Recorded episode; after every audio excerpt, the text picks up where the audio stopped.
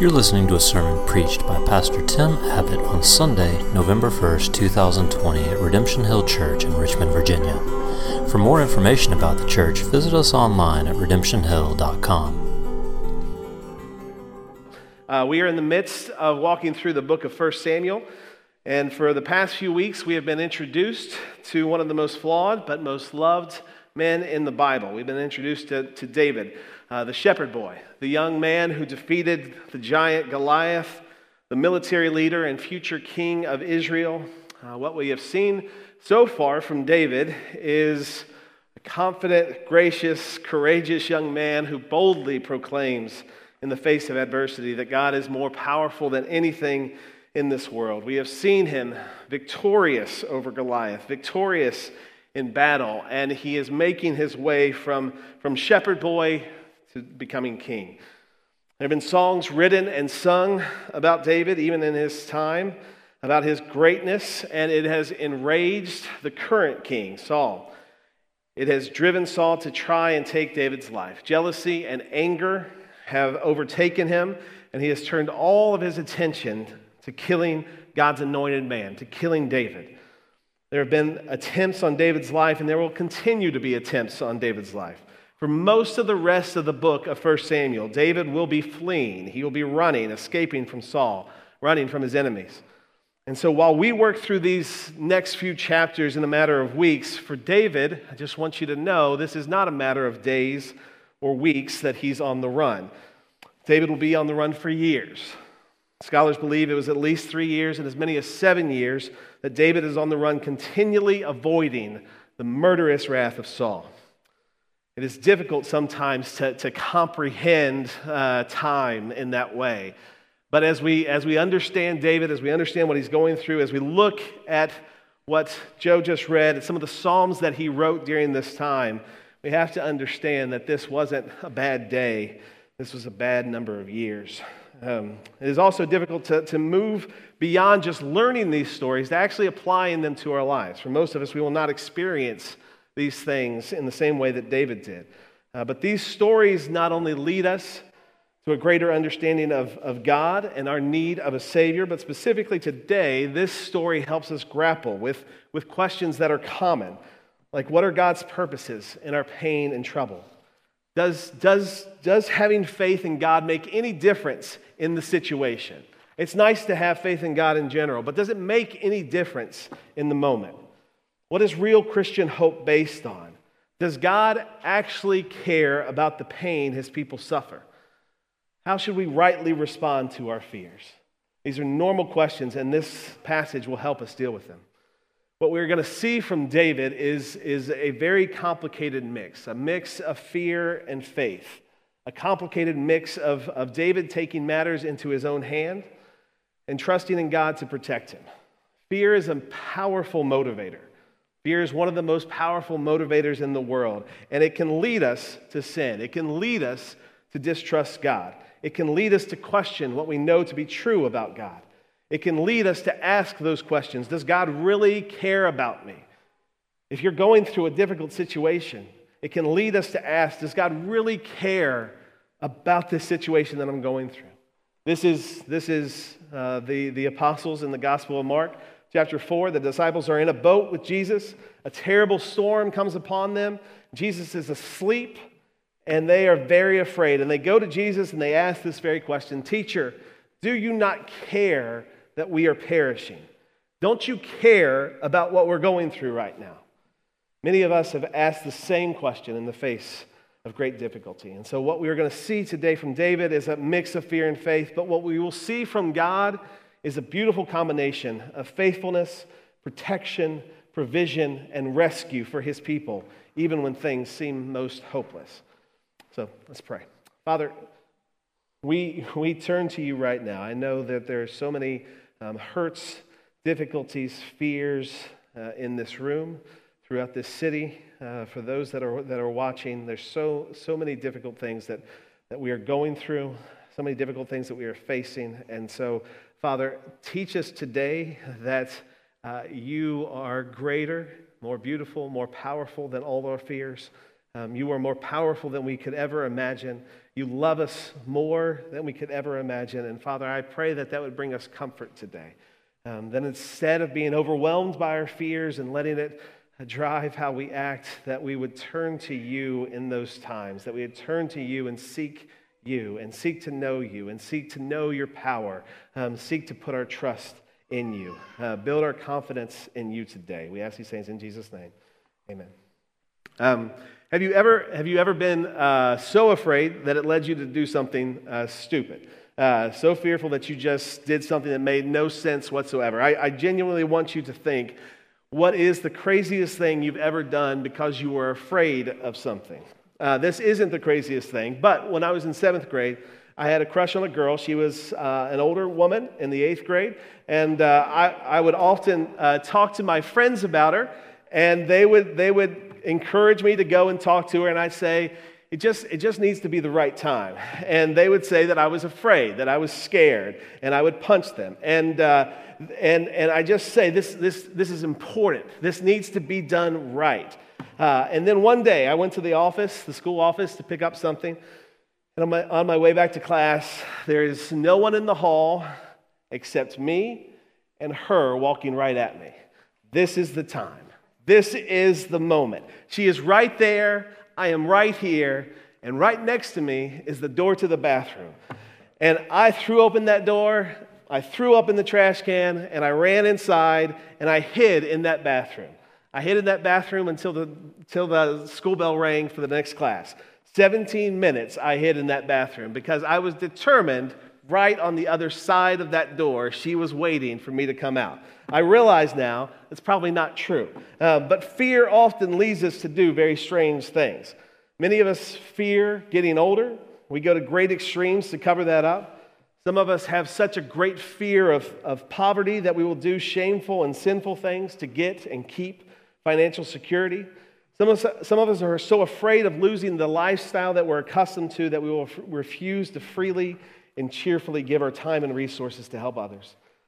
Some of us are so afraid of what's going to happen on Tuesday that we go out looking for voices that will bring us hope, but they often just lead to more fear and leaves our confidence hanging by the threads of the outcome of an election.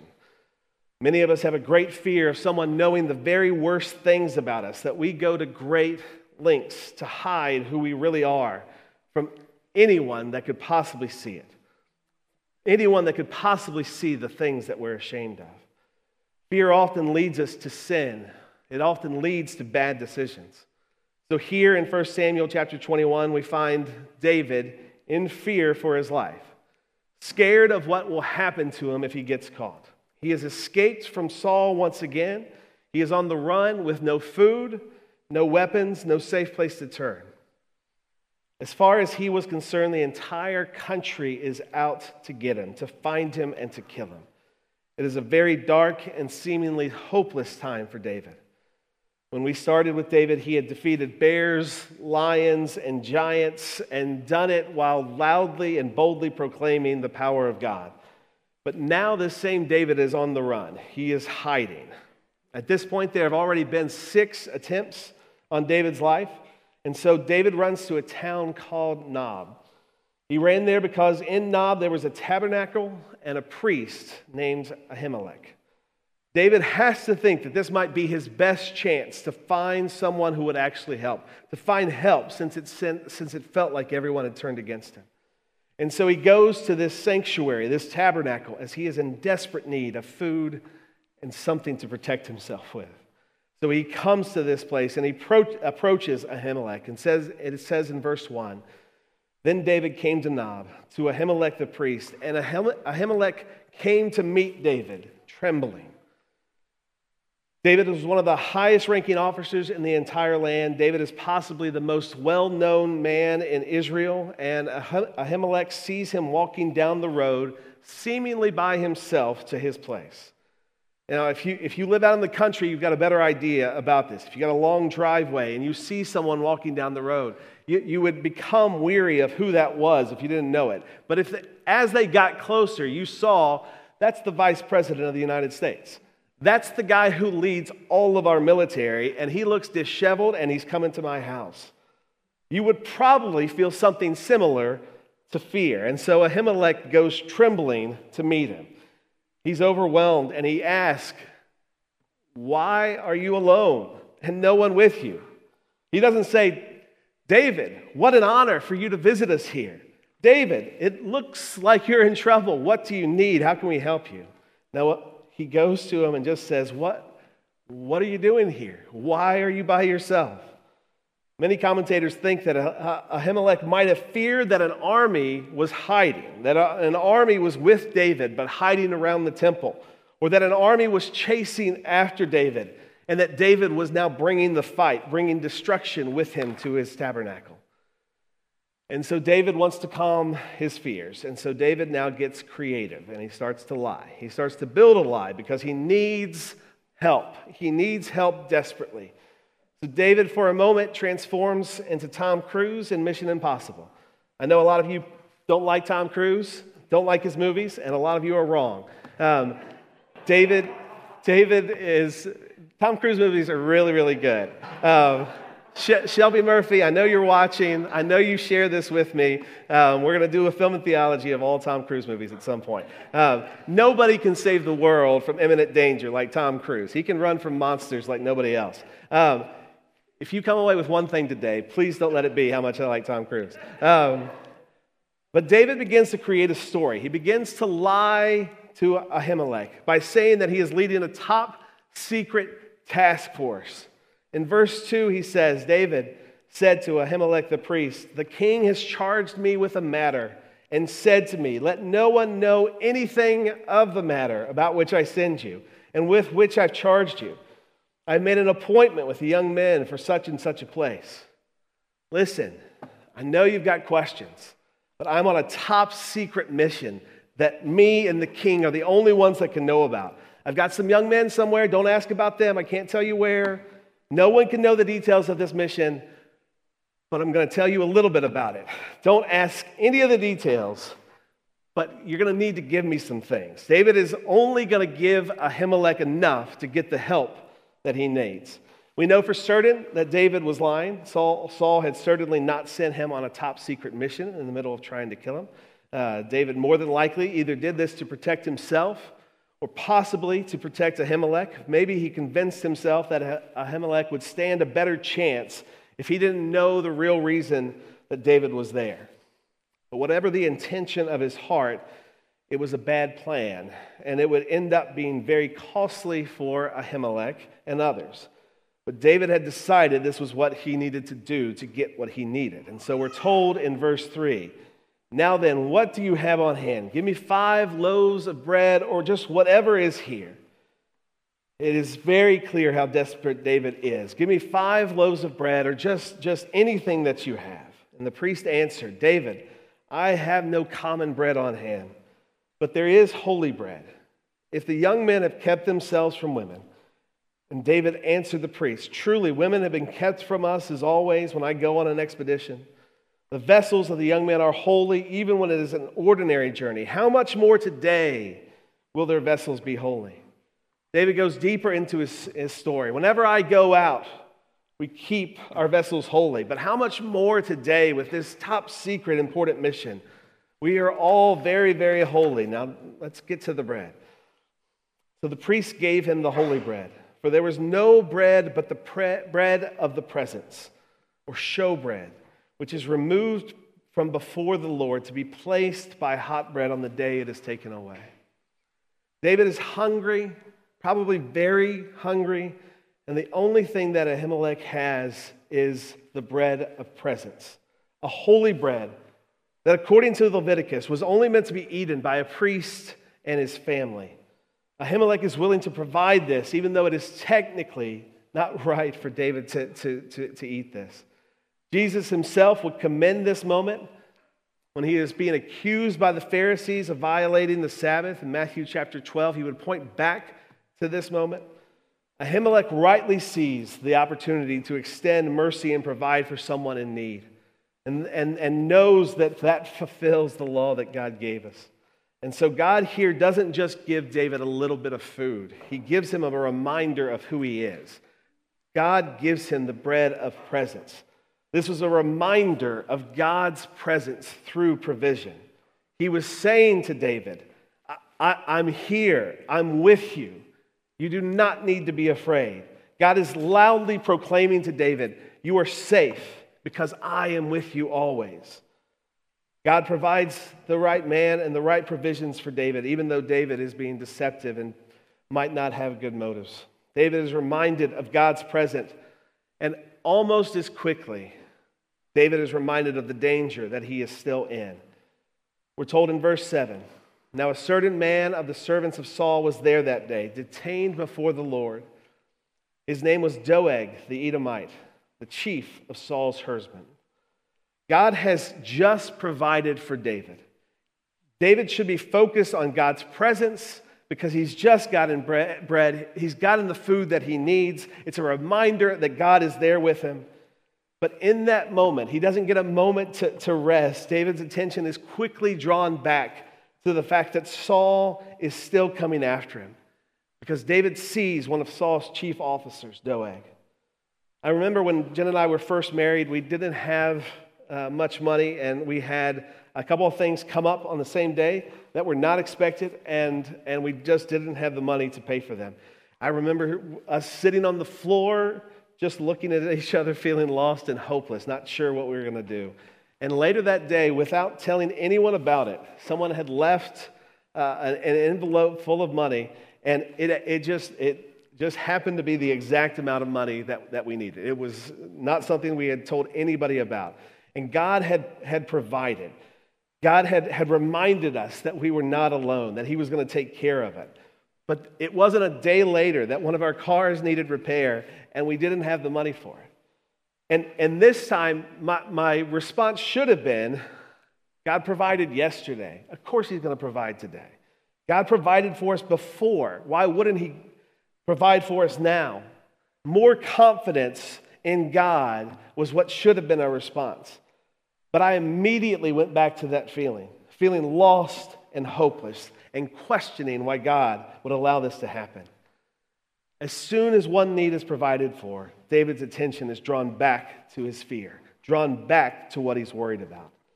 You'll need to remember that name, Doeg. Uh, we will see him again, and it will be very bad for the priest.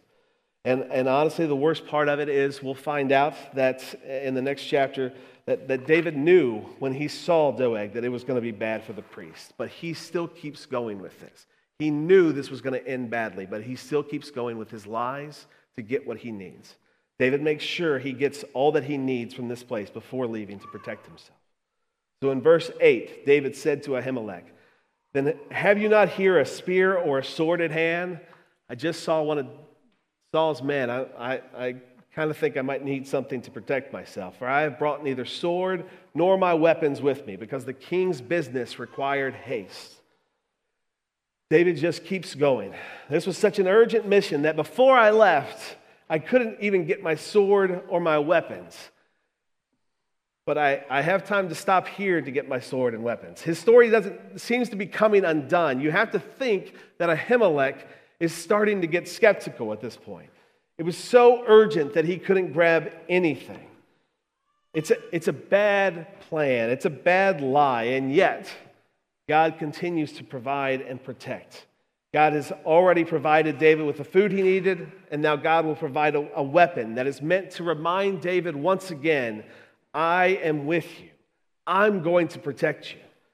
Verse 9 And the priest said, the sword of Goliath the Philistine, whom you struck down in the valley of Elah. Behold, it is here. You can only imagine David's eyes getting wider and wider. It is wrapped in a cloth behind the ephod. If you will take that, take it, for there is none but that here. And David probably can't get the words out fast enough. There is none like that. Give it to me. We're not told whether David knew this was there. Maybe that's one of the reasons he came. Maybe he knew it was there and he wanted he was hopeful that they would give it to him. Maybe he had no idea what had happened to it after he defeated Goliath. But, but here is David alone and facing impossible circumstances. And this priest just says, ah, I don't think we have any weapons. Uh, may, maybe we have one. It was built for a giant and you actually used it before. God provides another reminder to God to, to, David that in the face of impossible circumstances, God has protected, provided for him, reminded David that he is with him. David doesn't have to fear. He doesn't have to take things into his own hand. God is saying to David, I've got you. Saul, the one who was chasing after you, was too scared to fight Goliath, but you went and defeated Goliath easily. And now I'm giving you back that sword. I'm reminding you of that day. God provides strength and encouragement when we need it most. And so in verse 10, David rose and left and fled that day from Saul and went to Achish, the king of Gath.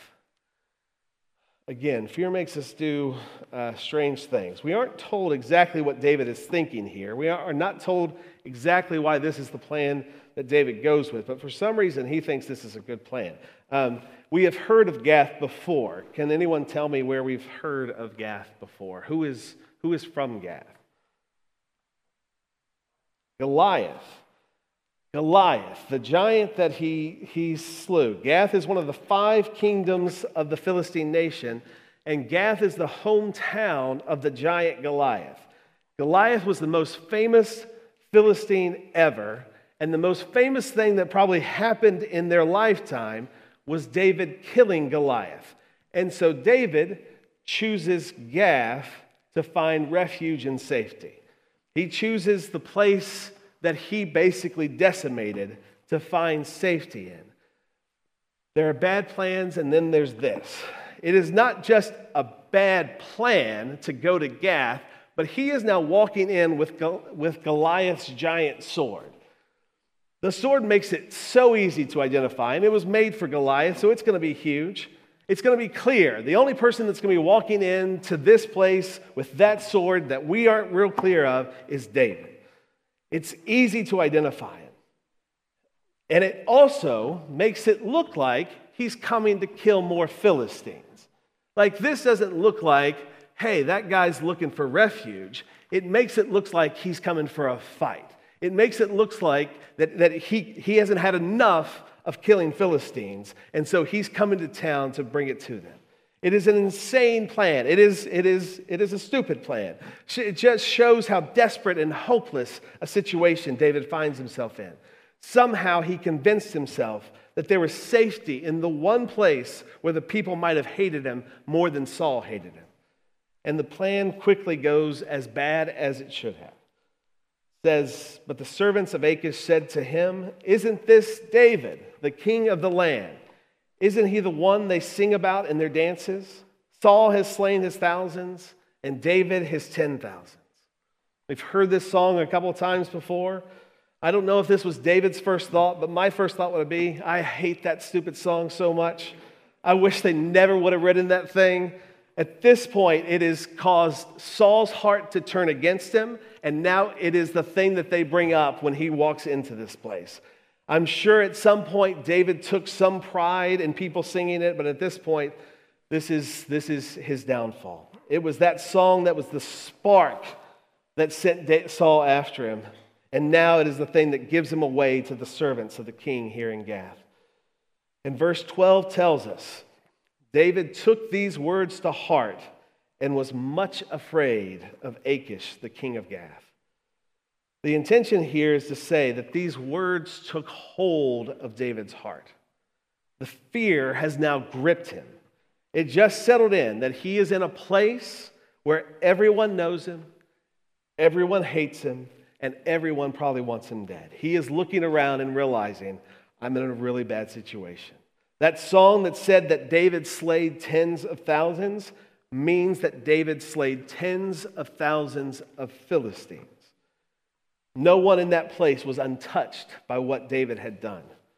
No one in that place had not felt the impact of what David had done. Everyone knew, everyone knew someone that had lost someone to David and his army. And here David comes into town carrying around Goliath's giant sword, surrounded by nothing but Philistines. And David has to, has to think, I now have two kings and two armies that are going to be hunting me down. Two kings and two armies that want to take my life. And he becomes much afraid, very afraid. This is actually the only time in 1st and 2nd Samuel that we're actually told that David was afraid. He certainly talks a lot about fear in the Psalms. Uh, he certainly goes through many situations that would cause someone to be afraid, but this is the only time that we're told that he was afraid. And I think it was because he's really afraid. He was full of fear. And as we are about to see, that fear just overtook him. He was nothing but fear in that moment. His fear had probably been there throughout the story. His fear had led him to lie to a priest. His fear had led him to make insane decisions like going to Gath to try to find refuge. And now that he realizes what a bad decision this, this was, his fear overtakes him and leads him to verse 13. So David pretended to be insane in their presence. And while he was in their hands, he acted like a madman, making marks on the door of the gate and letting saliva run down his beard. We love David, the shepherd boy. We love David as God's anointed servant to lead his people. We look up to and try to model ourselves after the David who takes a few men and in great courage goes into battle. We prop up David as a picture of what it means to be courageous when, as a young man, he killed that giant. When Saul told David he was too young to fight the giant, David looked at the king and said boldly, Your servant has killed both the lion and the bear. This uncircumcised Philistine will be like one of them because he has defied the armies of the living God. The Lord who rescued me from the paw of the lion and the paw of the bear will rescue me from the hand of this Philistine. The same David who looked at that giant and said, The Lord will deliver you into my hands. All those gathered here today will know that it is not by sword or spear that the Lord saves, for the battle is the Lord's, and he will give all of you into our hands. He didn't come with any weapons, he didn't come with any armor, and he still looks at them at the eye and, and says, This is the Lord's. The battle is the Lord's. David was not the hero of the story with Goliath. The battle was the Lord's, and David will certainly not be the hero in this story. My little daughter turned four on Friday, and uh, for about a year, uh, she's been really in, into the movie Moana. Um, and uh, I have that entire movie memorized uh, because she likes to act out the movie, not well, but she likes to act it out. And uh, she is always Moana, and I am every other character in the movie. Uh, sometimes I'm the grandmother, sometimes I'm the chicken, um, but most of the time I'm, I'm Maui, the other character in there. Maui, the superhuman who has superpowers as long as he has his staff. And he reluctantly goes with Moana on, on, his, on, his, on the mission to save her island. And towards the end of their movie, they're in a battle, and his staff is nearly broken. And he says, I am nothing without my staff. He becomes fearful, gives up, and get ready to leave. And Mo- Moana pleads with him, tries to remind him of what he can do and that we, that we can accomplish this. She pleads with him to, to, to stay. Um, but out of fear of what will happen to him if he loses his staff, he leaves, and Moana is left alone, feeling hurt and let down. Uh, in so many ways, I have wanted to give that speech to David this week. I felt let down. I wanted to remind him of who he is and what he's accomplished, of what he can do. I, I, I, want, I wanted to stand up and be the David that we've heard these incredible stories about. I want him to look at this king and say to him what he said about Goliath.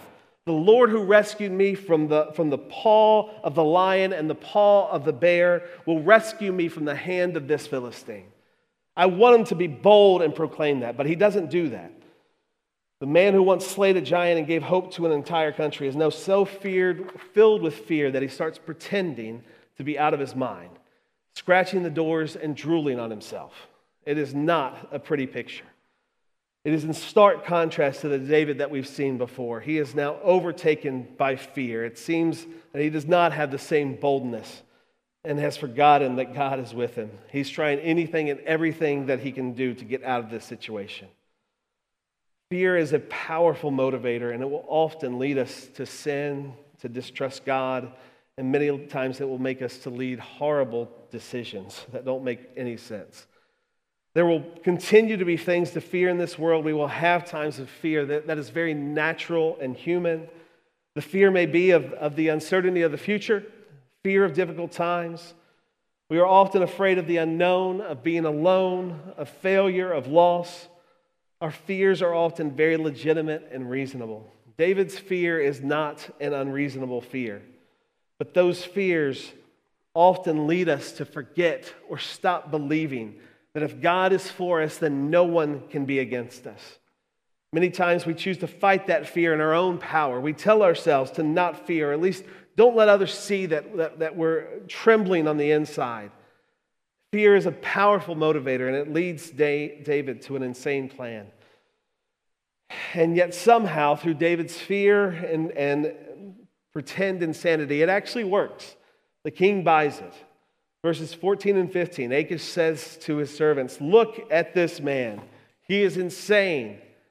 Why bring him to me? Am I so short of madmen that you have to bring this fellow here to carry on like this in front of me? Must this man come into my house? Achish looks at his man and then looks at David and he looks back at his man and says, Why in the world did you bring this into my house? We've got enough people out of their, out of their mind in here already. And so, verse 1 of chapter 2, the end of his time there, we're simply told that David left Gath and escaped.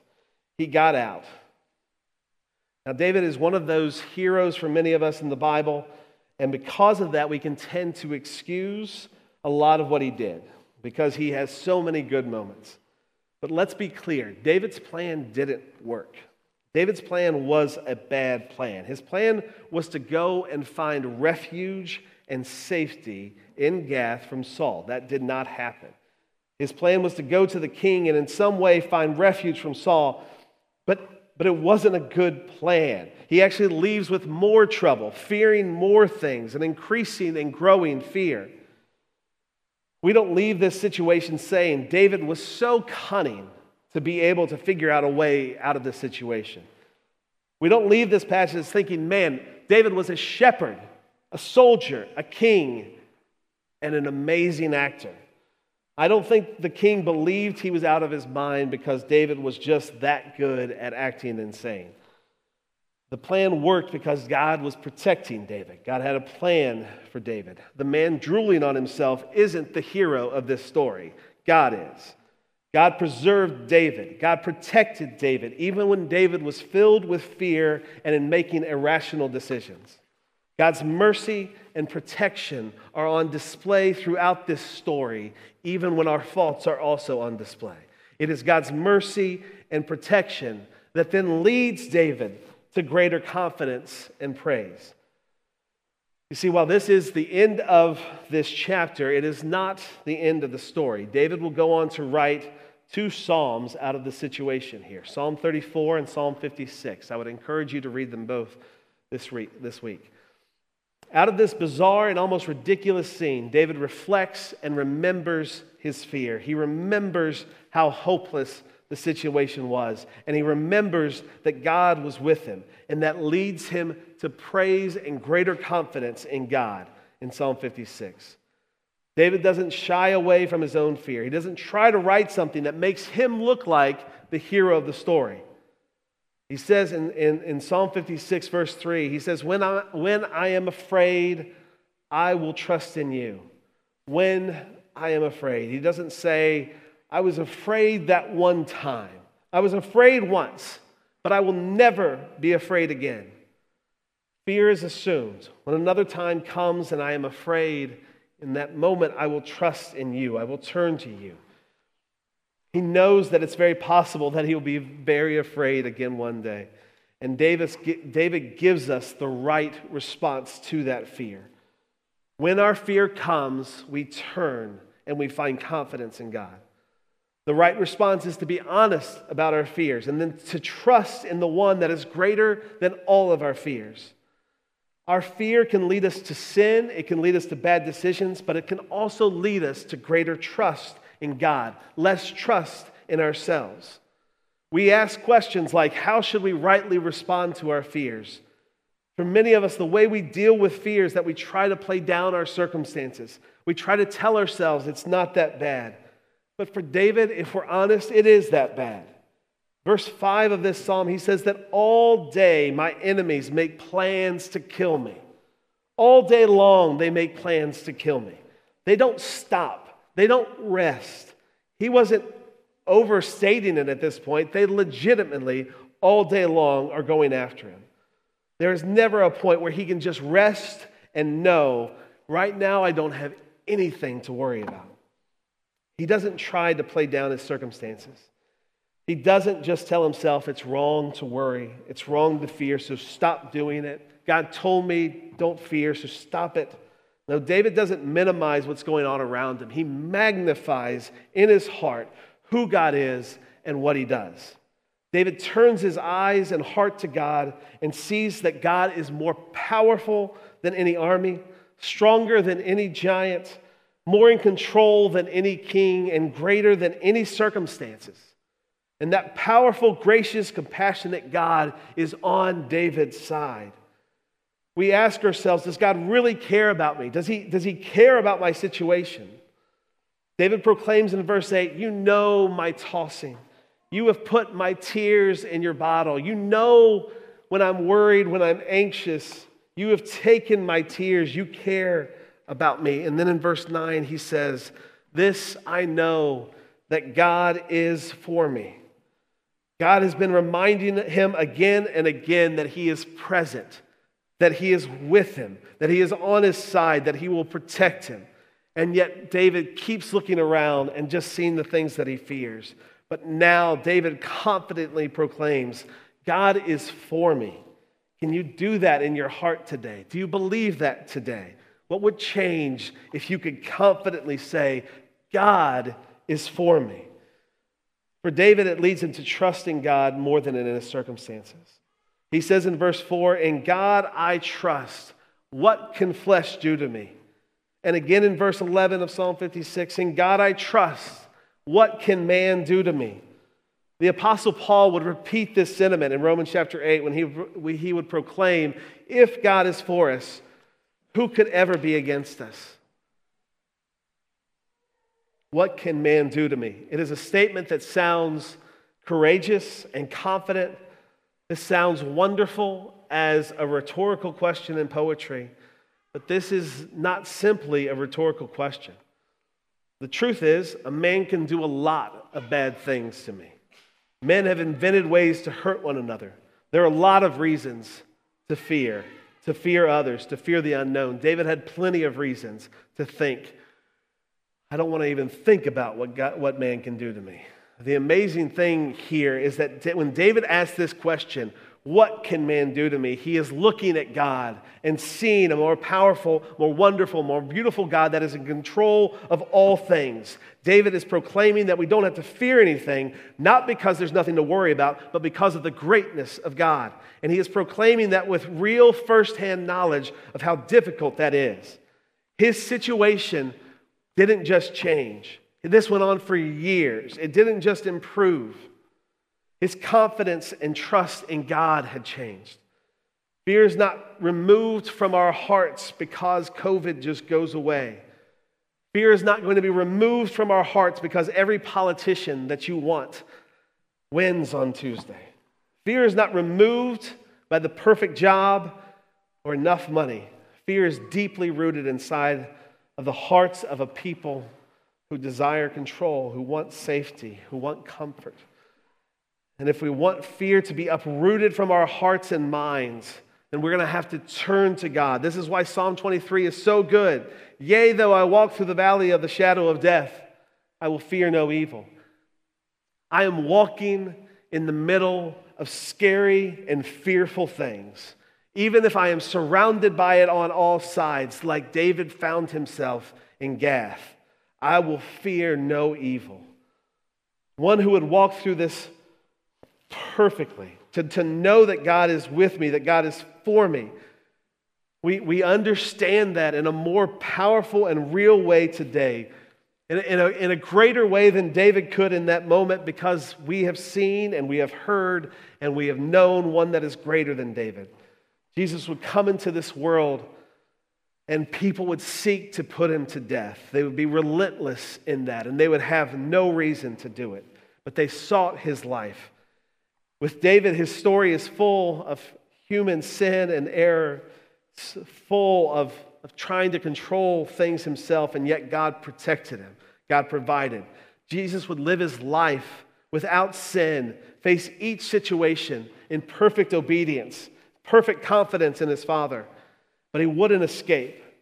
He would willingly allow those who wanted to take his life to take him and put him to death. In 1 Samuel 21, it looks like the bad guys are winning. And when Jesus went to the cross, it looks like the bad guys had won. But God still provided, still protected, was still in control, still rescues. God's plan was not thrown off. God would raise Jesus from the dead. He would bring light out of darkness. He would bring light out of the darkest time in human history. In the midst of our darkest time, our God saves. When there is literally no other hope in the world, our God saves. When our best plans turn out to fail and fail badly, our God saves. Even while we are still sinners, still trusting in ourselves, our God saves. As dark and hopeless as it must have seemed to David in a prison cell, surrounded by enemies, hunted by armies who wanted to kill him, and God did a miracle. And as dark and hopeless as it must have seemed to his followers, when Jesus was arrested, beaten, and hung on a cross, God did what only He can do. He did the miracle of bringing life out of darkness, life out of death, and bringing Jesus back to life three days later, seated him on the highest throne and gave him a name above every name. God rescues David here from dying, but God raised Jesus from death to life. And through that, Jesus conquered his enemies, conquered the enemies of sin and death. And it's because of that that now, for everyone who is a child of God, for every Christian, no matter how dark and hopeless your situation seems, and I know there are so many difficult situations going on right now in this room, at home. There are so many difficult situations. But we can confidently fix our eyes on Christ and know that the Lord is close. The Lord rescues. The Lord provides. The Lord is good. The Lord cares. The Lord is greater and more powerful than any and every circumstance. And then, as Christians, we have the opportunity to comfort others. 1 Corinthians 1 4, we're told God comforts us in all of our troubles so that we can comfort those in any trouble with the comfort that we have received from God.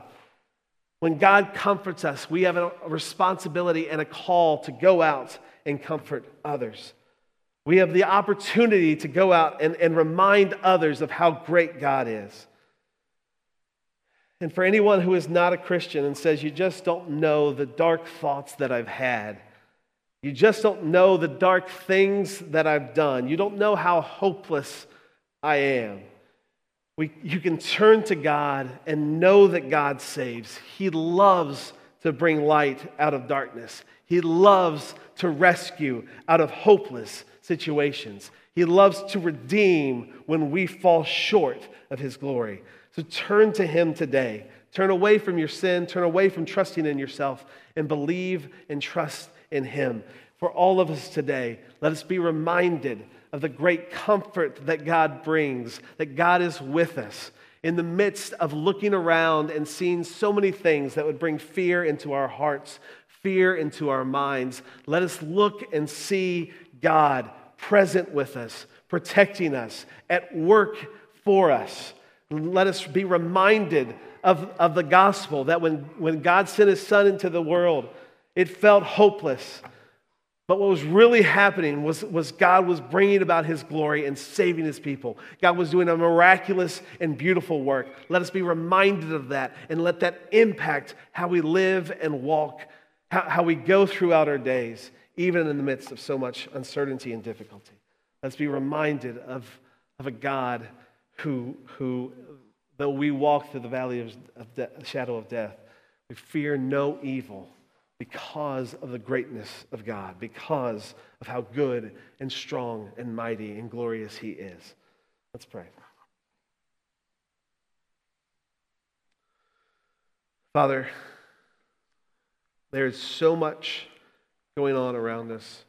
Seems out of control. Certainly seems out of our control. Father, uh, each and every day it feels like we are faced with things that would bring about fear, whether reasonable or unreasonable.